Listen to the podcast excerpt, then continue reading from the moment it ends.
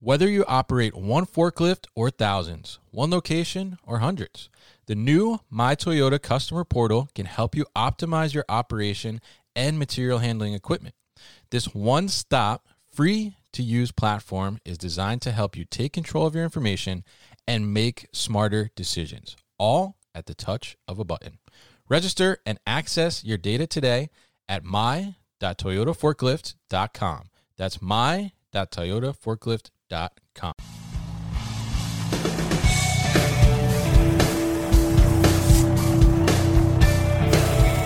The New Warehouse Podcast, hosted by Kevin Lawton, is your source for insights and ideas from the distribution, transportation, and logistics industry.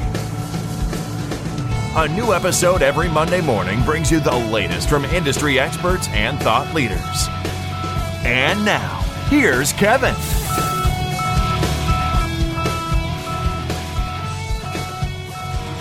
Hey, it's Kevin Lawton with the New Warehouse Podcast, bringing you a new episode today.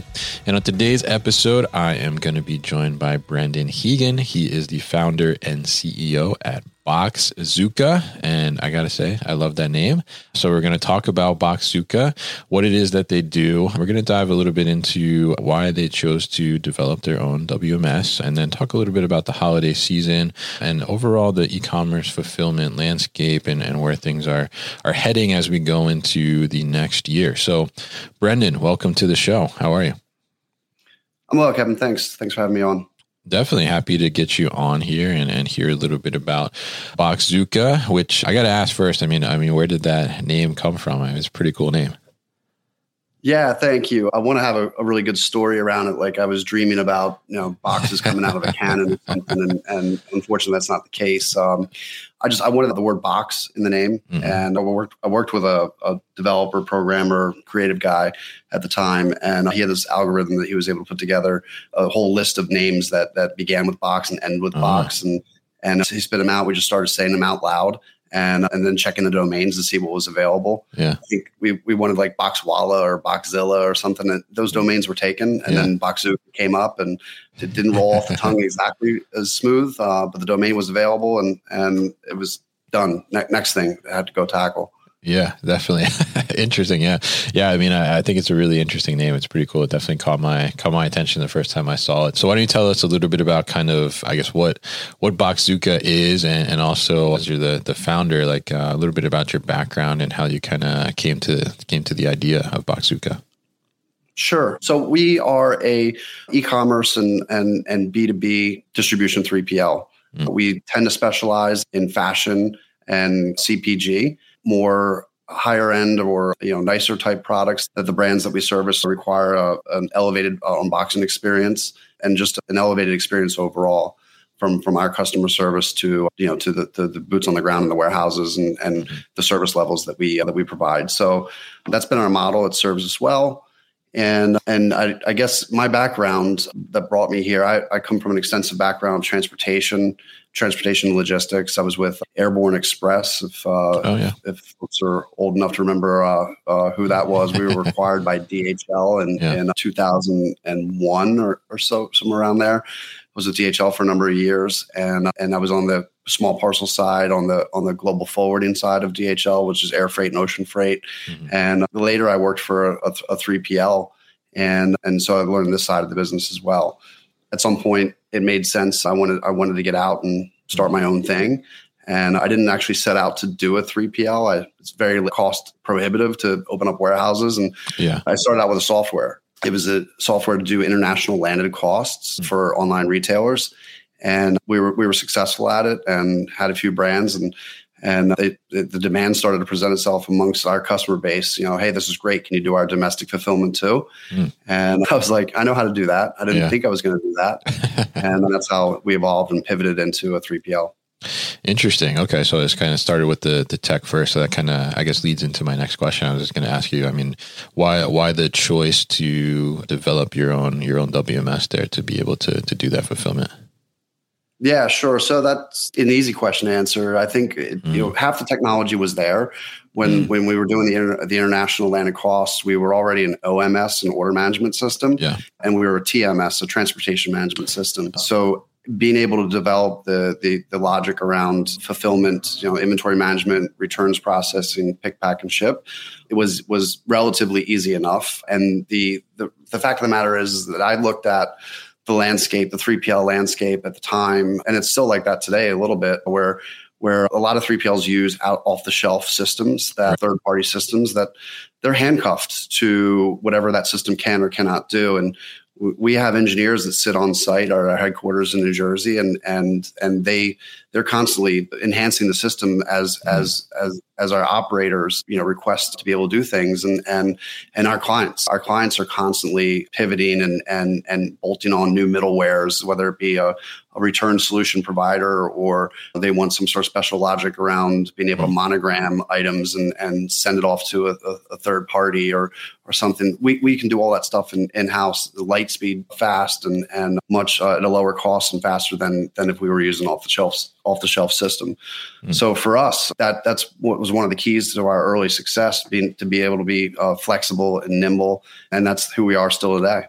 Interesting. Yeah. Yeah. I think it's an interesting, interesting way to go. And, and totally makes sense from, from the perspective of that you're, you're talking about and being able to make those changes, not only internally when you, you see that there's a, a need for that, but also from, like you mentioned, the, the brand's perspective too. Like a brand is looking to do something differently, or, or maybe they want to handle something differently. You're able to kind of take that and, like you said, not be tied to that, that WMS company and, you know, try to ask them like, Hey, can you do this for us? And they'll be like, oh, like we don't see the use case, right? Something like that. So exactly, yeah. And you know what? It's it's also like a, uh, it, it's it's a it's a testament to our ability to service our brands too, where we find efficiency in data, and and so we we we constantly are are are looking for new ways in the data to to be able to to be faster and be more efficient. And then we can tweak our batching and and our waving and everything that we do within our WMS to be servicing our clients better. Hmm. Yeah, yeah, it makes total sense. And and I mean, so is your WMS something that other 3PLs can use, or is that like your secret sauce? No, absolutely. We, we we do license it. Can't name any names of, of who uses it because we, yeah. we end up putting their name on it. We white label it. Oh, interesting. Okay. Yes. Give us a call. okay, definitely. Um, so yeah, very interesting to learn about that and kind of the the Boxzooka story there a little bit. So as we're recording this, and I, actually, I want I want to ask you one more thing that you mentioned in there around the you mentioned about a, an elevated unboxing experience, right? That you provide to the brand. So tell us a little bit, kind of. I mean, what does that that mean from like a three PL perspective, but then also from the the brand and the consumer perspective as well and what's maybe like an example of that sure so you know that was another one of the things that i saw in the, in the 3pl landscape when mm. you know I, I, set out to do this and i said i want to i want to replicate you know everything i saw that was really good out there and then fill in the gaps and everything i felt that i thought were 3pls fell short mm-hmm. and you know one of them was that a lot of 3PLs are kind of in the no business. No, we can't yeah. do that. No, you can't do that. and I wanted to be flexible and, and accommodating. And with our brands, each one of them is is is specific in, in what how they're representing themselves and whether it be you know dust bags and over top you know shoes and dust bags or garments and, and, and dust bags or tissue and closing it with a sticker and a handwritten gift note and it, it could be you know anything. The, the, the requests that we get for how that pack out should look that how that unboxing experience should should be uh, served to the, the customer they're different from each one of our brands. And we have sops which are standard operating procedure documents that train our employees on what that brand experience is, is supposed to look like. And we have a quality assurance team that checks orders that were already packed uh, a percentage of those to make sure that we're that, that the orders that they check are are the way they're supposed to look. And and it's just it's an elevated experience. This isn't the 3pl where it's like you know we're just throwing t-shirts in a poly bag and and and doing that all day long. And we're in the brand protection business as, mm. as something i like to say sometimes. Yeah. and we're the the eyes the first set of eyes on on the on the product that comes in from overseas. And and we're the last set of eyes on before it goes to a consumer. And and there's a lot of trust in, in what we do from from our clients Mm, interesting. Yeah. Yeah. And I, I, love that you said that you're that kind of protection with the consumer because, uh, I mean, like you said, you are, you are the last one that's going to touch that and have some type of impact on that order before it gets to the consumer. So, so it's awesome that you're able to, to offer that service and, and help to, to elevate that experience as you, you mentioned additionally. So, uh, I mean, when we look at special packaging and, you know, things of that nature, we get into some of the, the holiday season here, which we're approaching now, November 2nd. It's, it's crunch time as we're recording this, right? So tell us a little bit about, you know, how do you see things from, from your end and, and from the market overall as we are heading into the holiday season this year?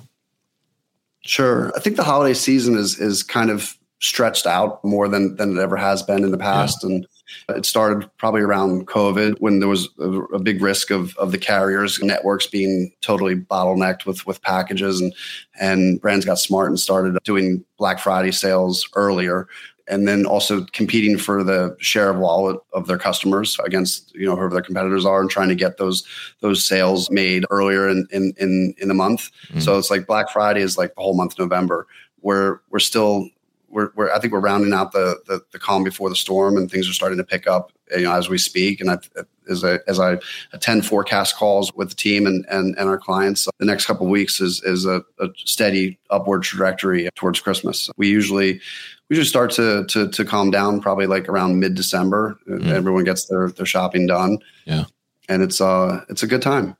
Mm. We, we like being busy. Yeah, yeah, yeah. Busy is certainly good when you're in the 3PL business for sure. So, I, I mean, around the the holiday season, and, and we talk about that kind of unboxing experience. Do you see like kind of brands doing certain customizations or, or, changes to their their packaging in ways to to deliver things that may be intended as like Christmas gifts or something like that? Yeah, t- totally. Because a couple of the CPG brands specifically will do like holiday kits, and, and mm. they'll have us, you know, pre-kit thousands of of of, of components that you marry up these these two or three items and and put it in this box with you know some sort of holiday-looking confetti type material, and then close it with a ribbon, stuff like that. Some of the other brands will will have some sort of a a promotional insert or something like that that they'll want to include into the item into the box or, or packaging. So yeah, we see that all the time. Hmm, interesting. And uh, I mean, how do you start to, because I think from like a, a fulfillment perspective, you know, we start kind of, I mean, we almost plan all year, right. For, for peak and holiday season. So, uh, I mean, how do you start to, to plan and, and incorporate those types of customizations into uh, your capacity planning because some of that stuff might might take longer on the packing process or something like that. How do you start to understand what that's going to be and then start to increase capacity as needed? Yeah, so we we have we have forecasting calls with our clients on a weekly basis throughout the year. There's that old saying, "Christmas in July," and it, it's it's yeah. it's it's real. You know, we start thinking about it uh, probably you know July, August, and and start planning and start staffing in in August, September.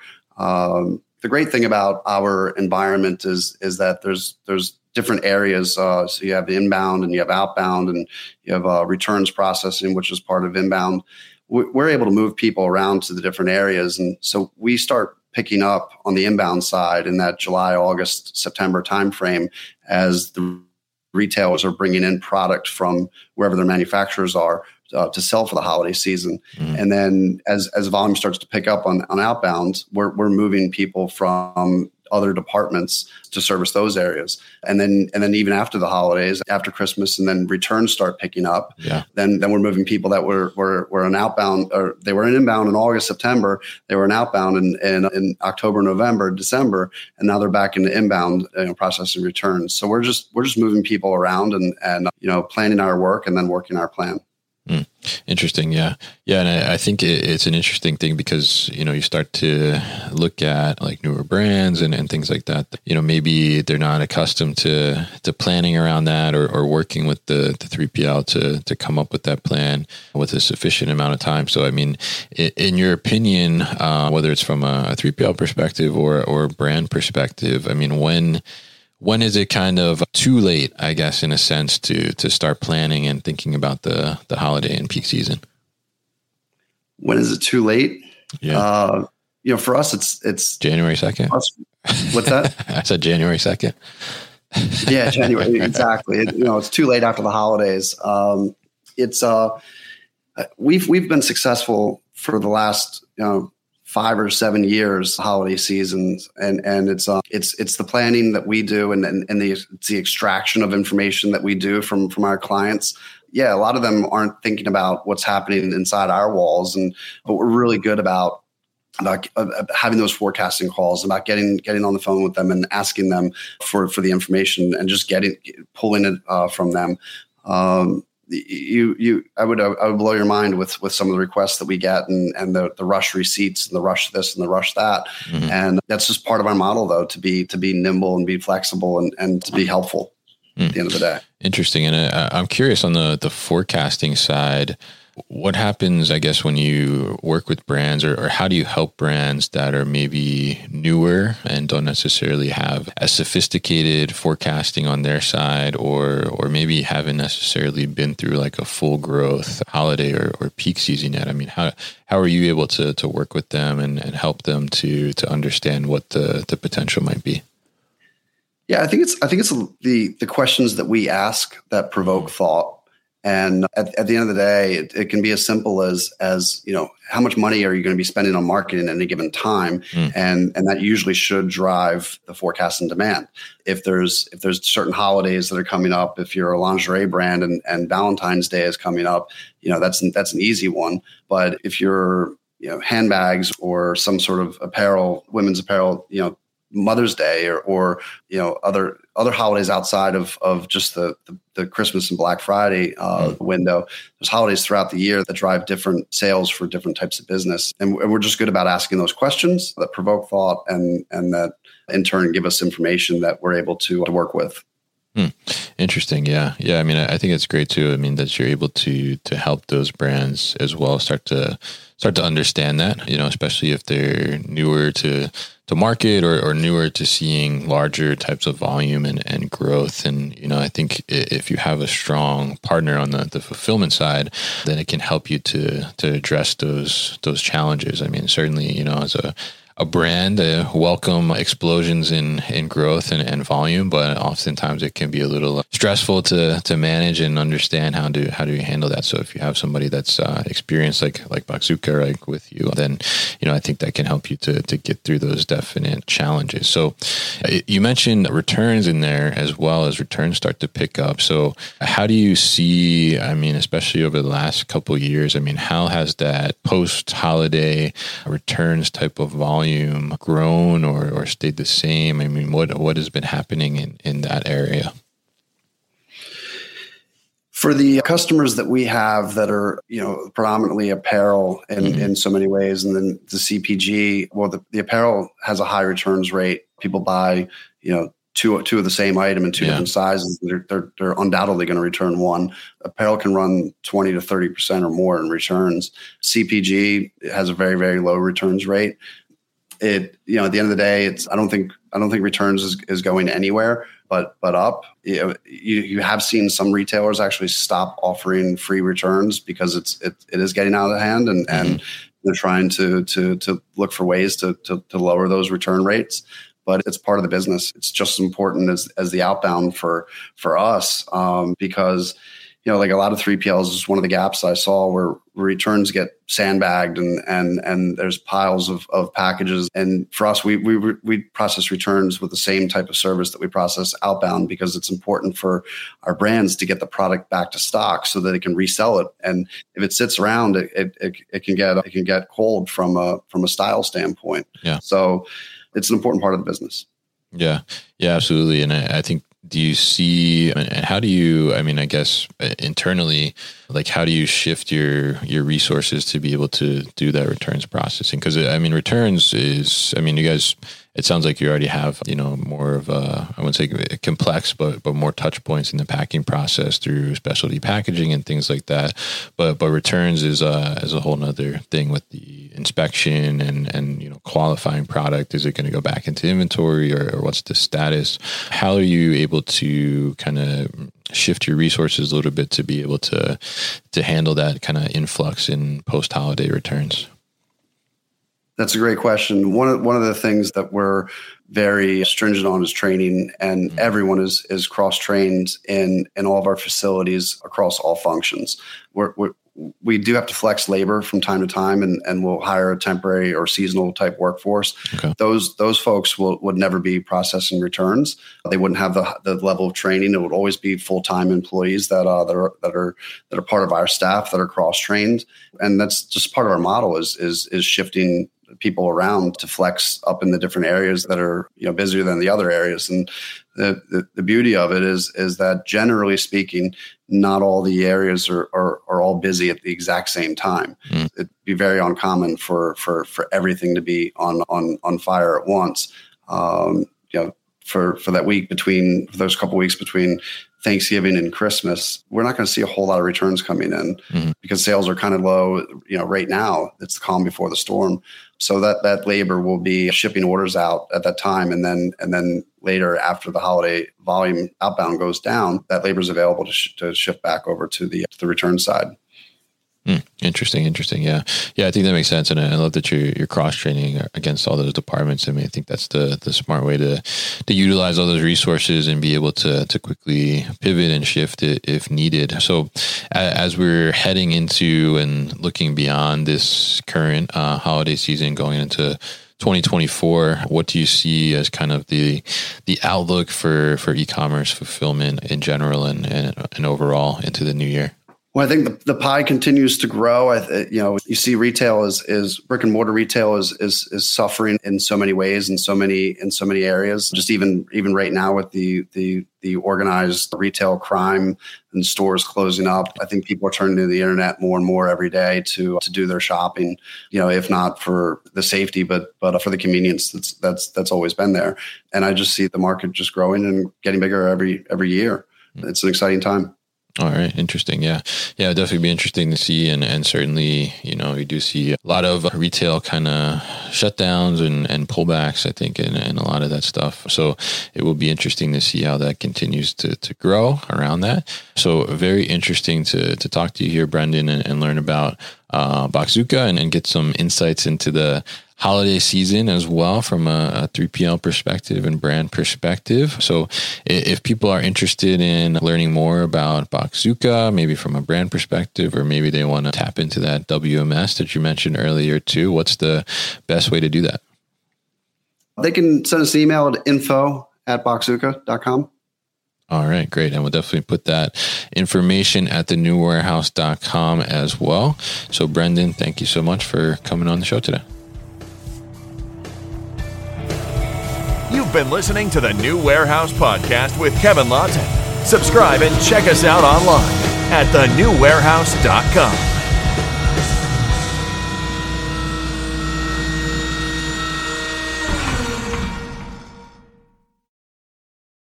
Thank you for listening to this episode. If you want more content from the new warehouse, check out our new video series called All Hands on LinkedIn. Just search for the new warehouse on LinkedIn and follow along.